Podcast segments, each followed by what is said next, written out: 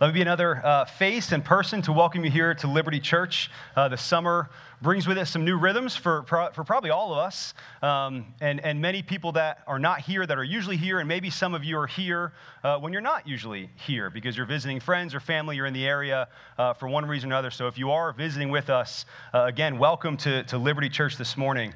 Um, we've been spending most of our summer teaching through our doctrinal and confessional statement. Uh, this is 13 distinctives of the Christian faith to which we here at Liberty Church ascribe. And so we're working through that series this summer, um, not staying in just one portion of Scripture, one book at a time, and going line by line through that book as we may in other times of the year. Instead, we're, we're kind of jumping around um, through Scripture and supporting the statements uh, that we as a church would ascribe to and say that, we're belie- that we believe. So we're going to continue that today. This is, this is helpful to know. Um, we're not alone in believing these distinctives. Um, them, they themselves are provided to us uh, by the Gospel Coalition, and many of you will be familiar who the Gospel Coalition, Coalition is. But this is good to know. We don't ascribe to these because they're from the Gospel Coalition, uh, rather, because they are historical and orthodox beliefs held throughout church history and made known by Scripture itself, which is why we jump around throughout, through Scripture when talking about the confessions uh, that we ascribe to. The Gospel Coalition just did a really good job of writing them out in a succinct fashion for us to say, yes, we believe these 13 things as well. So we're going to continue that today. We've heard about the triune God. We're early in these 13 distinctions. We've heard about the triune God, the revelation of God, the creation of humanity, and last week, the fall. And so we continue today with the plan of God. In 2013, the Philadelphia 76ers of the NBA hired Sam Hinkie to be their general manager. Okay, so follow with me here if you're unfamiliar. The National Basketball Association, the NBA, professional basketball, um, they, he, they hired Sam Hinkie to be their general manager, and he devised a plan that would be popularized by the term tanking. Okay, now tanking to tank is not a new thing in and of itself. When you think about something failing, oh, that plan really failed, that tanked you know, or something I did, that project, it failed, it, that tanked, right? We would say that before, but this is like an action verb, okay? This is plain for all to see and know, and it was somewhat unprecedented in professional sports for a team to say, yeah, we're tanking, we're losing kind of on purpose. Okay, and here's what that is not necessarily trying to lose, but certainly not trying to win. This is what he was leading with the organization here in Philadelphia. All right? He was trading away assets to recoup cap space. Assets are the players themselves, National Basketball Association players, professional players. He's trading away the ones that are expensive to pay, high salary year to year, to kind of say, well, let, we can trade away one of them and get three okay players in return, and instead pay them less money, and then we have more money to spend in the future on other players. By losing, they were securing high draft picks with the hope of finding affordable and controllable stars. Because when you lose, the teams that lose the most, by the way the draft is set up, they draft first. So the losing teams get to pick the best players that are coming in from college and high school first. So this plan, again, somewhat unprecedented for a team to say, yeah, we're tanking so that we can actually take advantage of the system here. This is what it led to. In an 82 game regular season, in 2014, Sam Hinkie's first season with the franchise, the Sixers had 14 wins. Again, if you were 500, you won 41 games. They won 19. Okay? In 2015, they won 18 games, one less. In 2016, they won 10 games. 10 games. 10 and 72 was their record. There's been teams in the NBA that have won 72 games or 73 games in a season. They lost 72 games. They also tied the record for most consecutive losses, 26 in 2014. There's a lot of suffering going on for Sixers fans, 26 straight losses. So, the result of all this commitment to tanking, the Sixers actually accomplished what they were looking to do they got high draft picks, picks one and two in the draft, multiple years in a row, picking the, the best players, supposedly. And now it's resulted in the most recently, last couple of years, deep playoff runs because their team, they have better players. They would have draft better players and build them up and then spend money on free agents to bring them in and kind of continue to build what they've been dr- building through the draft. So deep playoff runs, not as deep as some of you would hope. A rejuvenated fan base, though, many of you here in the room, Sixers fans, and certainly relevance right? Also, a new phrase to our lexicon trust the process. Okay? So if you're sitting here going, trust the process, I've been hearing that everywhere in the state of Pennsylvania for the last couple years. This is why, because the Sixers are all about trusting the process. But here's the bottom line regardless of the criticism of tanking because some would say, wow, it's not really great to, to lose on purpose or have a plan that, that is on purposely trying to lose or not win. And believe me, okay, as a Knicks fan, I'm kind of okay with that plan. At least the Sixers have a plan. The Knicks don't really even have a plan. We just lose and we'll just figure it out, I guess, afterwards. That's, that's our plan. Truly, life is better with plans. Life is better with plans. And yet, here's what we need to see. Casey alluded to this in the liturgy this morning. The plans that we make are contingent on our ability to bring them about. And much of this is outside of our control. When any of us make plans, we do so with a limited capacity to make it happen. This is evidenced by those moments when we miss a flight, or we get a flat tire, or we lose a job, or we offend a friend, or wound a spouse, or become estranged from a parent, or bury a loved one. We may believe that these things can happen, but none of us desires for them to happen, and let alone plans that they would happen. They're almost always the interference of other plans. We can plan all we want, but don't we find that our plans are very much outside of our control? Even Sam Hinkie, right, the GM of the Sixers, he was fired before the plan be able to come to fruition because they just get, they lost patience. They said, Your plan's a bad plan. He got fired. I bet he didn't see that coming. In contrast, hear this a big point for us today. God, in His sovereignty, fulfills His plan by His own power and in His own time. There is nothing upon which God's plan is contingent because He causes all things to be and all things to happen. Let us remember that as we explore what the plan of God is. So, with that, also turn with me to our scripture for today, Galatians chapter 4. This is page 974 in the the Bibles that are in the, in the chair backs in front of you, page 974. You can see in our bulletin today, if you picked one of those up, we're focusing on chapter 4, verses 4 through 7. I'm actually going to start reading a little bit before that in Galatians 3:23, which I think is right at the top of page 974. Now, before faith came, we were held captive under the law, imprisoned until the coming faith would be revealed. Again, that's verse 23 of chapter 3, now verse 24. So then the law was our guardian until Christ came, in order that we might be justified by faith. But now that faith has come, we are no longer under a guardian. For in Christ Jesus, you are all sons of God through faith. For as many of you were baptized into Christ, have put on Christ. There is neither Jew nor Greek, there is neither slave nor free, there is no male and female, for you are all one in Christ Jesus. And If you are in Christ, then you are in Abraham's offspring, heirs according to the promise. Chapter 4.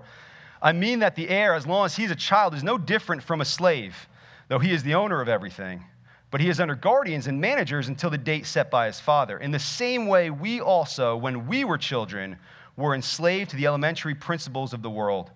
But when the fullness of time had come, God sent forth his son, born of woman, born under the law to redeem those who were under the law, so that we might receive adoption as sons.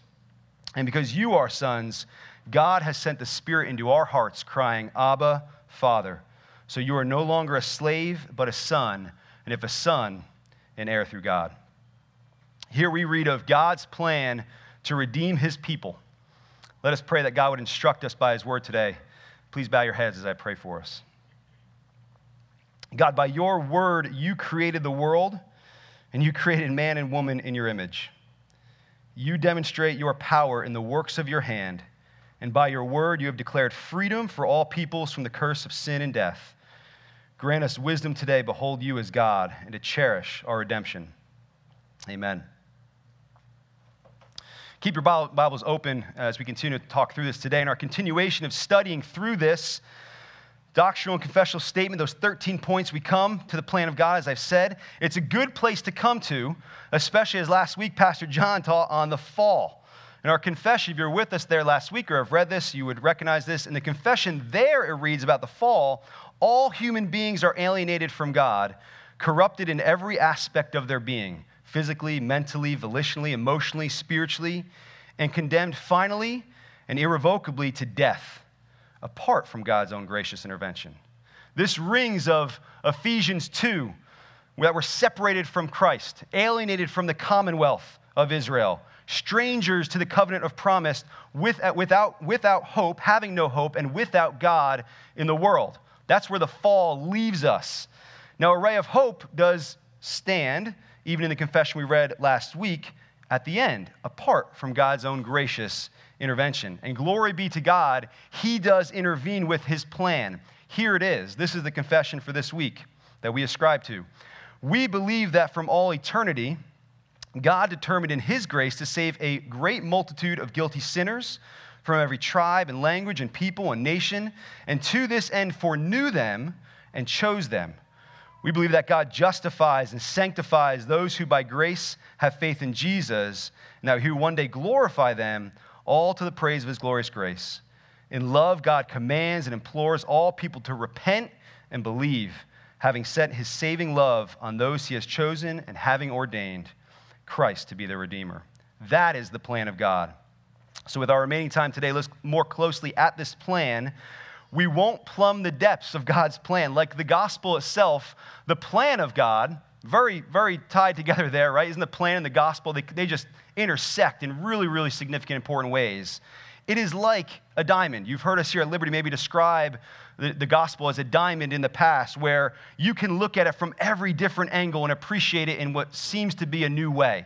The plan of God is like that. So today we're not going to plumb those depths, but instead we're going to focus on three things. And the Galatians is going to help us focus on that. Three things God promises, God fulfills the promises, and God makes it possible for us to receive the promises. Those are the three things we're going to focus on today. So, first, God promises.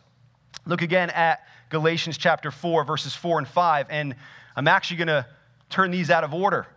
Right? So, reading verse 4, but the fullness of God, had, when the fullness of God had come, God sent forth his son, born of woman, born under the law. Here, verse 5. Why? To redeem those who were under the law, so that we might receive adoption as sons. The promise to us is that God will redeem his people, redeem those under the law. That is the purpose of the plan. Colin Smith, writing for the Gospel Coalition, identifies redemption that we're identifying now in the promises of God and taking that maybe plumbing the depths approach, looking at all the angles of the diamond of the plan. He lists these as the promises of God. We won't get into all of these today. He says the promises of God are creation in the image of God, destruction of evil, election for a blessing, redemption into reconciliation, dominion of an everlasting kingdom, correction into obedience, and restoration into new life. There's a lot there, right? We won't get to all of that today. For us, briefly in focus through Galatians 4, God's promises of destruction and redemption. As we heard in our confession on the fall, in our sin, we are condemned finally and irrevocably to death. Destruction starts there with us in our condemnation. The condemnation of sin is full, it is whole, it is final, it is striking. There's no going back. Without hope and without God in the world, remember that? The show is over. The feeling should feel like a deep pit within us when we think about how lost we are and without hope, as much of without hope we are. This, to me, when reading this, I think of myself as a young child. My wife would say, A young child? Aren't you still like this? You know, when the Yankees are in the postseason, the final I was caught, and they're not the team advancing, and I'm just like, Is it really over? It's over. There's like something that wells up in me there, even at the age of 35. Think about in movies and cinema. Okay, we've seen this recently if you're into these movies. Thanos snapping his finger, right? And vanishing into thin air with no one able to do anything about it. It's over. Okay? These are somewhat tongue in cheek, right? Because even more so, it's real pain and real grief. Death as the penalty of sin is weighty. Let's make sure we sit in that and recognize that. Pulitzer Prize winning author Ernest Becker wrote a half century ago that the fear of death haunts humanity like nothing else.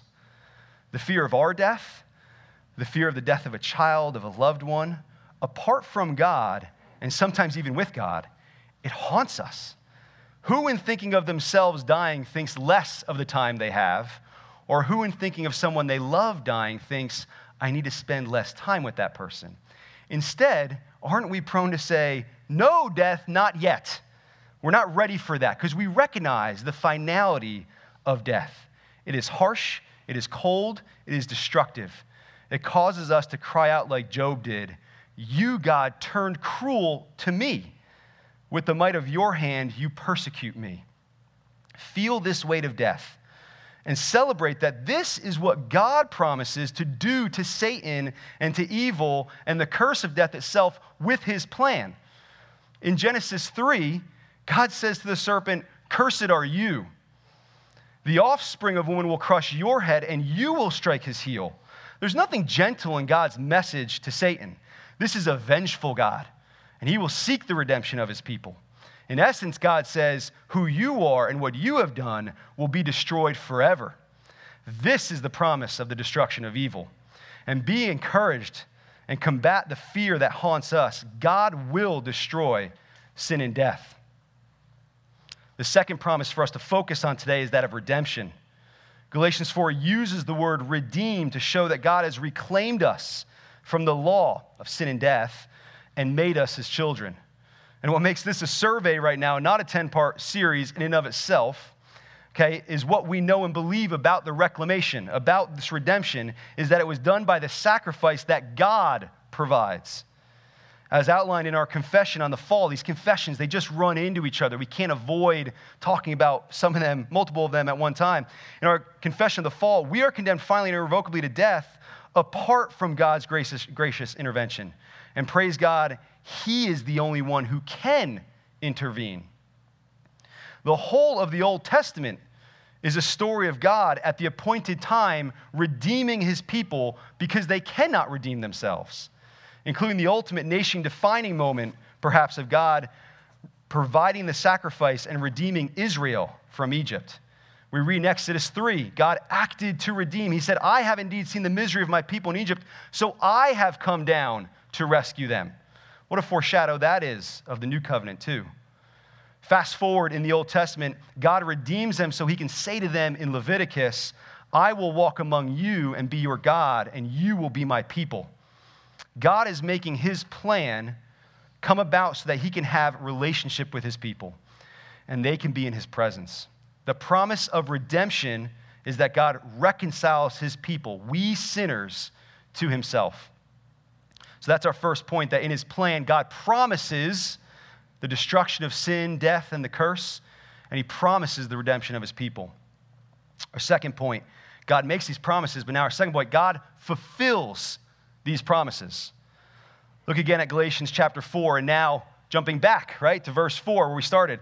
How does God fulfill his promise? When the fullness of time had come, God sent forth his son, born of woman, born under the law. Colin Smith, again writing for the Gospel Coalition, identifies this among the fulfillments of God to achieve the promises of God. These fulfillments of the promise, Colin Smith says, are the incarnation of Jesus, the temptation of Jesus, the rejection of Jesus, the transfiguration of Jesus, the crucifixion of Jesus, the resurrection of Jesus, and the ascension of Jesus. We're not in the fulfillment of the plan. Okay, we won't get deep into all these fulfillments, but in focus of us today is the one thing that we come to see of how God fulfills his promise. It's Jesus, it's not us. We do nothing as part to fulfill this, fulfill this plan. If we miss the significance of Jesus, we will miss God fulfilling his promises to destroy sin and death and to redeem his people. Without Jesus, there is no fulfillment. We're back to having no hope and without God in the world. But that's not the case. We do have hope and we do have God in the world because Jesus is not a biblical hero like Abraham, Moses, David, or Elijah. The Bible teaches us this. And he's not a hero like those in our day who maybe would ascend into power or prominence. And by their title or their achievements, we may believe they're better off than we are. How many of us walk around just going, that person has a better life? It's going better for them, it's going to finish better for them. No, that's not true. Death is the great equalizer right? We've talked about that already. We all know it. Okay, and the only way to defeat death, as we've seen, the promise of God is that He would do that. Jesus is the God man. He is the Son of God, sent by God, who is God. He was sent to be, as Galatians tells us, the fulfilled seed of the woman.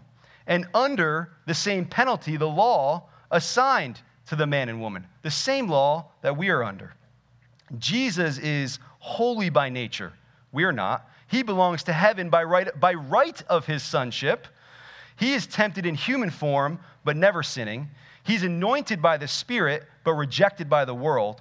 He hung on a cross to carry our sins into his death, so that, as Colin Smith puts it, we may never know what it's like to die a sin bearing death.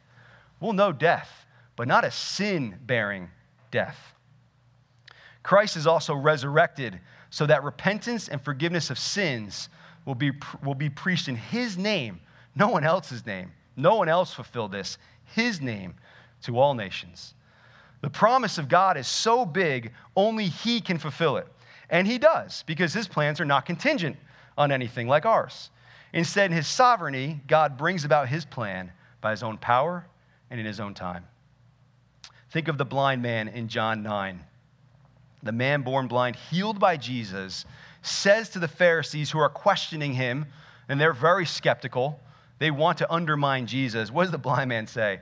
Never since the world began has it been heard that anyone opened the eyes of a man born blind.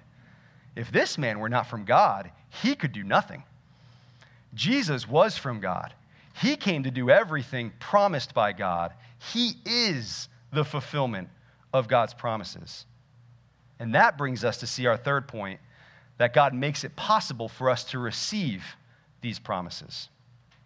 In Galatians 4 4 through 7, look at verses 6 to the end. And because you are sons, God has sent the Spirit of His Son into our hearts, crying, Abba, Father. So you are no longer a slave, but a son. And if a son, then an heir through God. Again, Colin Smith, he keeps giving us long lists. He lists the received promises delivered to Christians, and it's noteworthy that in light of the gospel, we see this list with more specificity than ever before.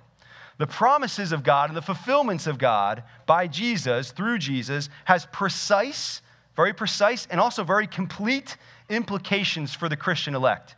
So, this is how we experience the promises of God delivered to us regeneration into new life, union with Christ, justification in righteousness, adoption as an heir, sanctification to holiness, glorification into Christ's reflection, and consummation of seeing God. These promises received for us are deep and they're rich, and we're going to cherish them as Christians, and we're never going to stop learning about them and appreciating them and marveling at their greatness. For today, for a few moments, a focus on the adoption of God, adoption by God, listed, listed there, and how we receive and experiences the promises, as Galatians 4 emphasizes this for us. And about this adoption, there is both a legal and a relational component to this adoption that should mark the joy and satisfaction of the Christian. Our legal adoption that we experience by God was secured by Jesus in the great exchange of our sin for his righteousness. God's justice is satisfied, and now we are safely in the family of God. A chapter earlier in Galatians, Galatians 3, but even earlier than we started reading, we started reading 23. Before that, it says that Christ redeemed us from the curse of the law by becoming a curse for us. There's the exchange, so that we might receive the promised Spirit through faith. We are legally sons and daughters of God when the Spirit comes to us. Christ died for us because we are sons and daughters. Think of in Luke 15 the prodigal son. When he left, he was no less a son of his father when he was away. And the father himself celebrated this by saying upon his return, Bring the robe, put a ring on his finger, put sandals on his feet, kill the fattened calf, let's celebrate. For my son was dead and he is alive again. He was lost and is found. He doesn't say, This man became someone I don't know and now he's back. Oh, he's my son. It was his son even when he was away. Similarly, Galatians 4 says, Because you are sons, God has sent the Spirit of His Son into our hearts. God's chosen people are sons and daughters. Jesus secures their legal adoption through his death on the cross. And our response of calling God Abba, Father, reveals the relational depth that we have with God as his child. There's nothing about our adoption that is a logistic. There's nothing about that's a pragmatic achievement or an accumulation of assets. Right? Think of, if you will, Miss Hannigan in the movie Annie from the early 1980s. Okay, a cold, emotionally shallow owner of an orphanage in New York City that only wanted the children to clean the building and then stay quiet. That's not how we enter God's house.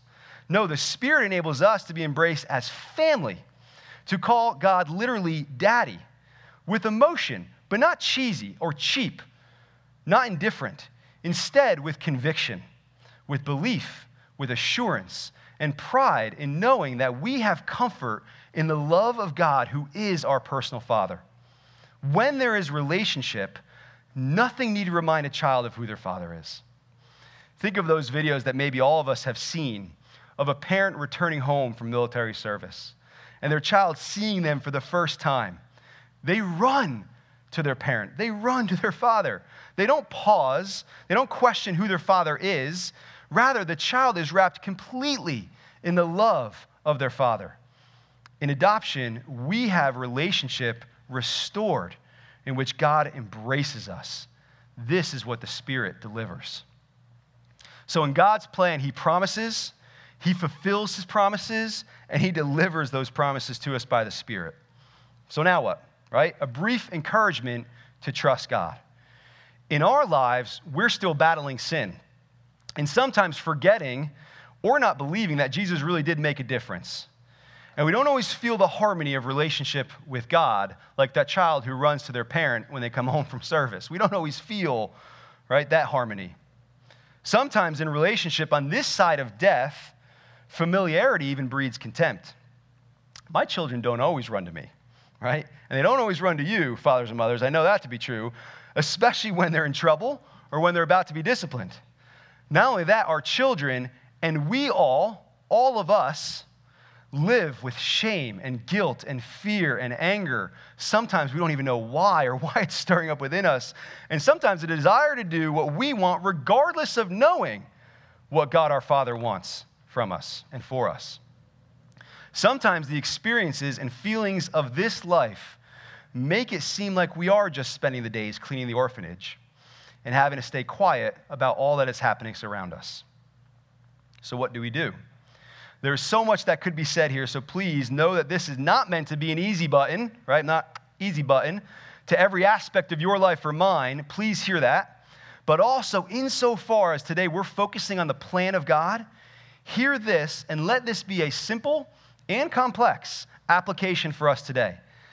And then let us sort it out more okay, in life with each other under the love and authority of God. And I mean that. Let us be a church that's marked by our pursuit of one another as brothers and sisters in Christ, that we can come to understand what this means for our years and our months and our days, our weeks and our days and our hours and even our minutes on this earth. And as we clearly see the plan of God, here's what we must do. Here's the encouragement we must believe in God and trust Him. Simple and complex. Why? Because He's the only one who, by His sovereignty, can fulfill his plan by his own power and in his own time. Not only that, he did fulfill it.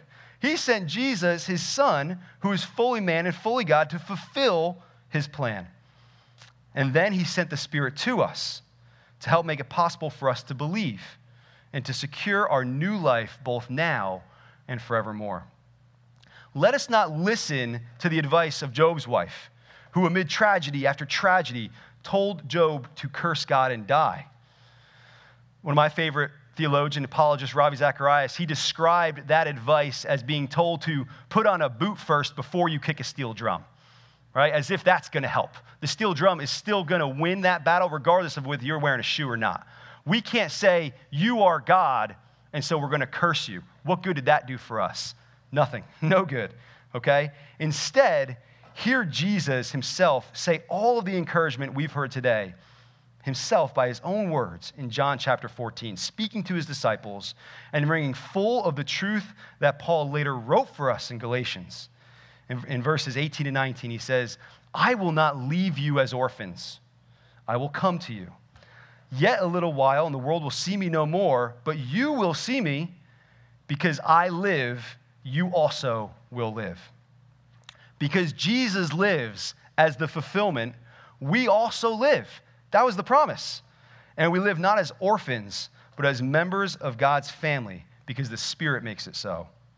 This is the plan of God, and it is accomplished. Let us pray. God, you make the sun to rise each morning and to set each evening. You tell the waters where to stop and the stars to shine at your command. You are the one true God, and there is none like you. We praise you for your plan to save sinners from death, to redeem them as your children. We are those redeemed by you, and we praise you. Give us an increase of faith and trust in you, for you alone are worthy of it. Amen.